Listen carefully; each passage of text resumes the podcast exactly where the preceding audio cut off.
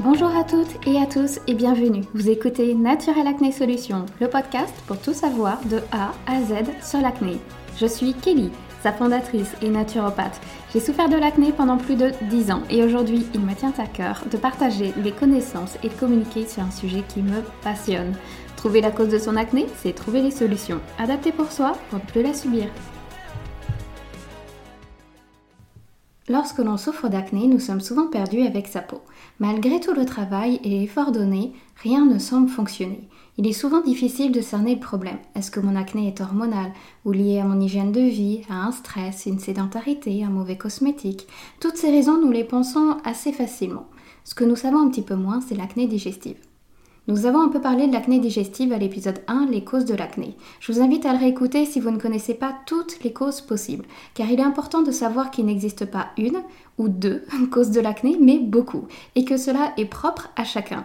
Nous pouvons également avoir deux causes en même temps, par exemple un mauvais cosmétique qui aggrave le sébum, plus une cause hormonale liée à une dominance en oestrogène, ou bien encore un excès d'androgène lié à un stress et une faiblesse hépatique. Ce sont des situations dont je peux retrouver régulièrement en consultation.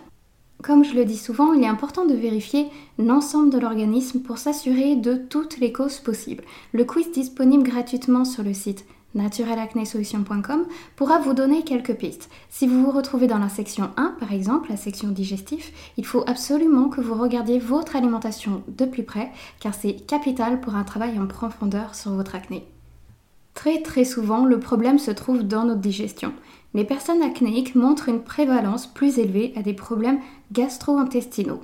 Et malheureusement, beaucoup de gens ne sont pas toujours conscients qu'ils ont des problèmes intestinaux parce que les symptômes peuvent être très subtils avant que cela ne devienne sérieux, surtout dans la vie de jeunes adultes entre 16 et 20 ans. J'ai moi-même fait l'expérience où durant 10 ans j'ai souffert de l'acné, j'ai vu de nombreux dermatologues en vain, on m'a proposé des traitements lourds habituels euh, très connus, euh, antibiotiques, roaccutane, pilules, j'en avais déjà un, petit peu parlé euh, notamment dans l'épisode 0. Il me semble les avoir tous testés, à peu près tous les médicaments ou presque. Mon acné ne répondait à aucun de ces traitements, j'ai vécu quelques améliorations, mais c'était jamais optimal et surtout des échecs et encore des échecs face à mon acné. J'avais toujours autant d'acné que je teste un médicament ou un autre. Jusqu'au jour où j'ai connu la naturopathie, je me suis rendu compte que ces traitements n'avaient fait qu'empirer la faiblesse que j'avais déjà sur mon intestin. Le jour où j'ai commencé à aider mon intestin, mon acné a diminué spontanément d'une semaine à une autre. Alors bien sûr, j'ai dû retravailler mon alimentation et bien comprendre ce qui n'allait pas. Cela ne se fait pas du jour au lendemain, mais clairement j'avais pour une fois une source concrète qui pouvait résoudre mon acné. Car je pouvais avoir des journées sans aucun bouton, ce qui ne m'était jamais arrivé depuis l'âge de 13 ans. Donc mon acné était de source digestive.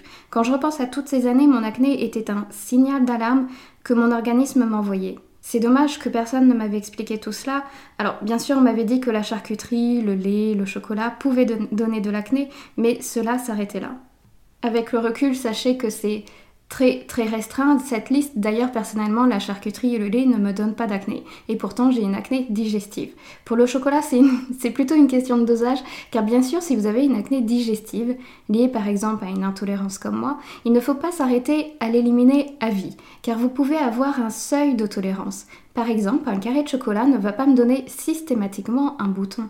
En revanche, si je mange un carré de chocolat tous les jours et tous les jours, il aura un effet d'accumulation et je pourrai en effet avoir de l'acné après 4 ou 5 jours de suite. Mais si j'en mange une fois de temps en temps, cela ne posera pas de problème. D'où pourquoi il faut toujours personnaliser son alimentation. Tout cela pour dire ne faites pas la même erreur que moi et vérifiez si vous souffrez d'une acné digestive dès maintenant. Au fil des années et des traitements, mon intestin est donc devenu pour eux la barrière intestinale altérée et donc la muqueuse ne pouvait plus remplir sa fonction de tri sélectif. Le foie et le système immunitaire faisaient alors tout leur possible pour éliminer ces toxines, mais c'était loin d'être suffisant. Heureusement, il n'est jamais trop tard. Le corps a un pouvoir extraordinaire d'adaptation et de réparation. En 2011, le dermatologue Whitney P. Bowie et le docteur Alan Selogan ont publié un document où ils ont évalué la connexion entre l'acné et l'intestin. il est ressorti quelques informations importantes qu'il est toujours bon à signaler. Les symptômes gastro-intestinaux tels que la constipation, la mauvaise haleine et le reflux gastrique sont plus fréquentes chez les personnes atteintes d'acné. L'hypochloridrie, qui est le manque d'acidité de l'estomac ayant pour conséquence un ralentissement digestif, est commun chez les personnes atteintes d'acné. C'est aussi un facteur de risque important pour les petites proliférations bactériennes intestinales qui sont à nouveau liées à une augmentation de la perméabilité. Peut-être que vous avez déjà entendu parler du CBO ou de la flore intestinale perturbée mais aussi d'autres études ont montré une augmentation de la perméabilité intestinale chez les patients atteints d'acné. Cela pouvant engendrer indirectement des intolérances et une inflammation chronique dans l'organisme, se répercutant sur la peau et donc une acné digestive. Une enquête en Russie a indiqué que 54% des patients atteints d'acné ont marqué une modification de la microflore intestinale. Même s'il s'agit d'un chiffre de 54%, cela n'est pas négligeable, c'est une chance sur deux d'avoir un microbiote déséquilibré. Sans oublier que de nos jours, notre intestin est bien reconnu comme notre deuxième cerveau, ayant de multiples actions et diverses sur le corps, notamment un lien évident avec le stress et notre système nerveux. Je vous invite à lire le livre Le charme discret de l'intestin de Julia Anders si vous souhaitez en savoir plus. J'ajouterai cette information dans le descriptif du podcast, mais peut-être l'avez-vous déjà lu car c'est vraiment un best-seller. Autre point, bien sûr, les mauvais choix alimentaires, la haute teneur en graisse, les sucres, l'index glycémique élevé, par exemple une alimentation également pauvre en fibres, entraînent une augmentation de la perméabilité à travers la barrière intestinale qui, à son tour, conduit à une inflammation, un stress oxydatif, une résistance à l'insuline. L'ensemble de tout ça augmente la réactivité d'une inflammation se répercutant sur la peau. Tout cela, ce sont quelques études que je viens de citer, mais il en existe bien d'autres. On comprendra qu'il ne faut jamais négliger le système digestif. Nous, les personnes acnéiques, montrent une prévalence plus élevée à des problèmes gastro-intestinaux. Il faut en avoir conscience et surtout savoir s'écouter, parce que les symptômes peuvent être très subtils avant que cela ne devienne sérieux et chronique sur du long terme. Avoir une bonne digestion permet d'obtenir une belle harmonie entre notre système digestif et hormonal. Alors maintenant, je suis sûre, vous allez me demander très certainement que puis-je faire? Je vous recommande d'examiner dès à présent le fonctionnement de votre système digestif, surtout si vous souffrez de symptômes tels que ballonnement, constipation, diarrhée, peut-être une alternance entre les deux, constipation, diarrhée, transit trop rapide, ou peut-être des nausées, des flatulences en excès qui sont vraiment très gênantes, ou des reflux, une sensation de brûlure dans la gorge, des rots incontrôlables, etc. Même si le symptôme est subtil et occasionnel, ne faites pas l'impasse. Il est important de le souligner. Puis réalisez un calendrier de vos symptômes et voyez si le souci revient régulièrement selon vos pics d'acné. Cela peut être une première piste. Par exemple, bizarrement, après être mangé au restaurant ou chez un ami, vous avez dans les 48 heures de l'acné qui s'intensifie. Dans ce cas, c'est vraiment louche. Je vous invite aussi à réaliser un tableau alimentaire où vous inscrirez tout ce que vous consommez les boissons comprises, pour repérer un aliment déclencheur. Parfois, il suffit simplement d'écrire pour repérer un même aliment déclencheur. Par exemple, au restaurant, ils peuvent mettre facilement de l'ail, des oignons ou des sauces avec beaucoup d'ingrédients auxquels il sera facile de réagir. Ou si vous mangez des gâteaux un peu trop sucrés et que vous avez un pic d'acné, vous pourrez trouver un lien de cause à effet.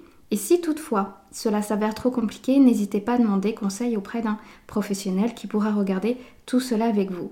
Et si besoin, de réaliser quelques tests d'exclusion et de réintégration sur quelques jours sur certains aliments auxquels vous soupçonnez afin de personnaliser votre alimentation.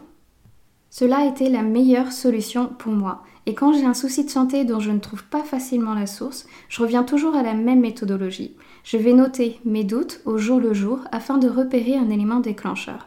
Il est vrai qu'il faut penser à noter et que cela peut prendre un peu de temps pour comprendre comment fonctionne son organisme. Mais c'est une astuce qui s'est toujours révélée très fiable pour moi avec une personnalisation à 100% et notamment pour beaucoup de mes clients.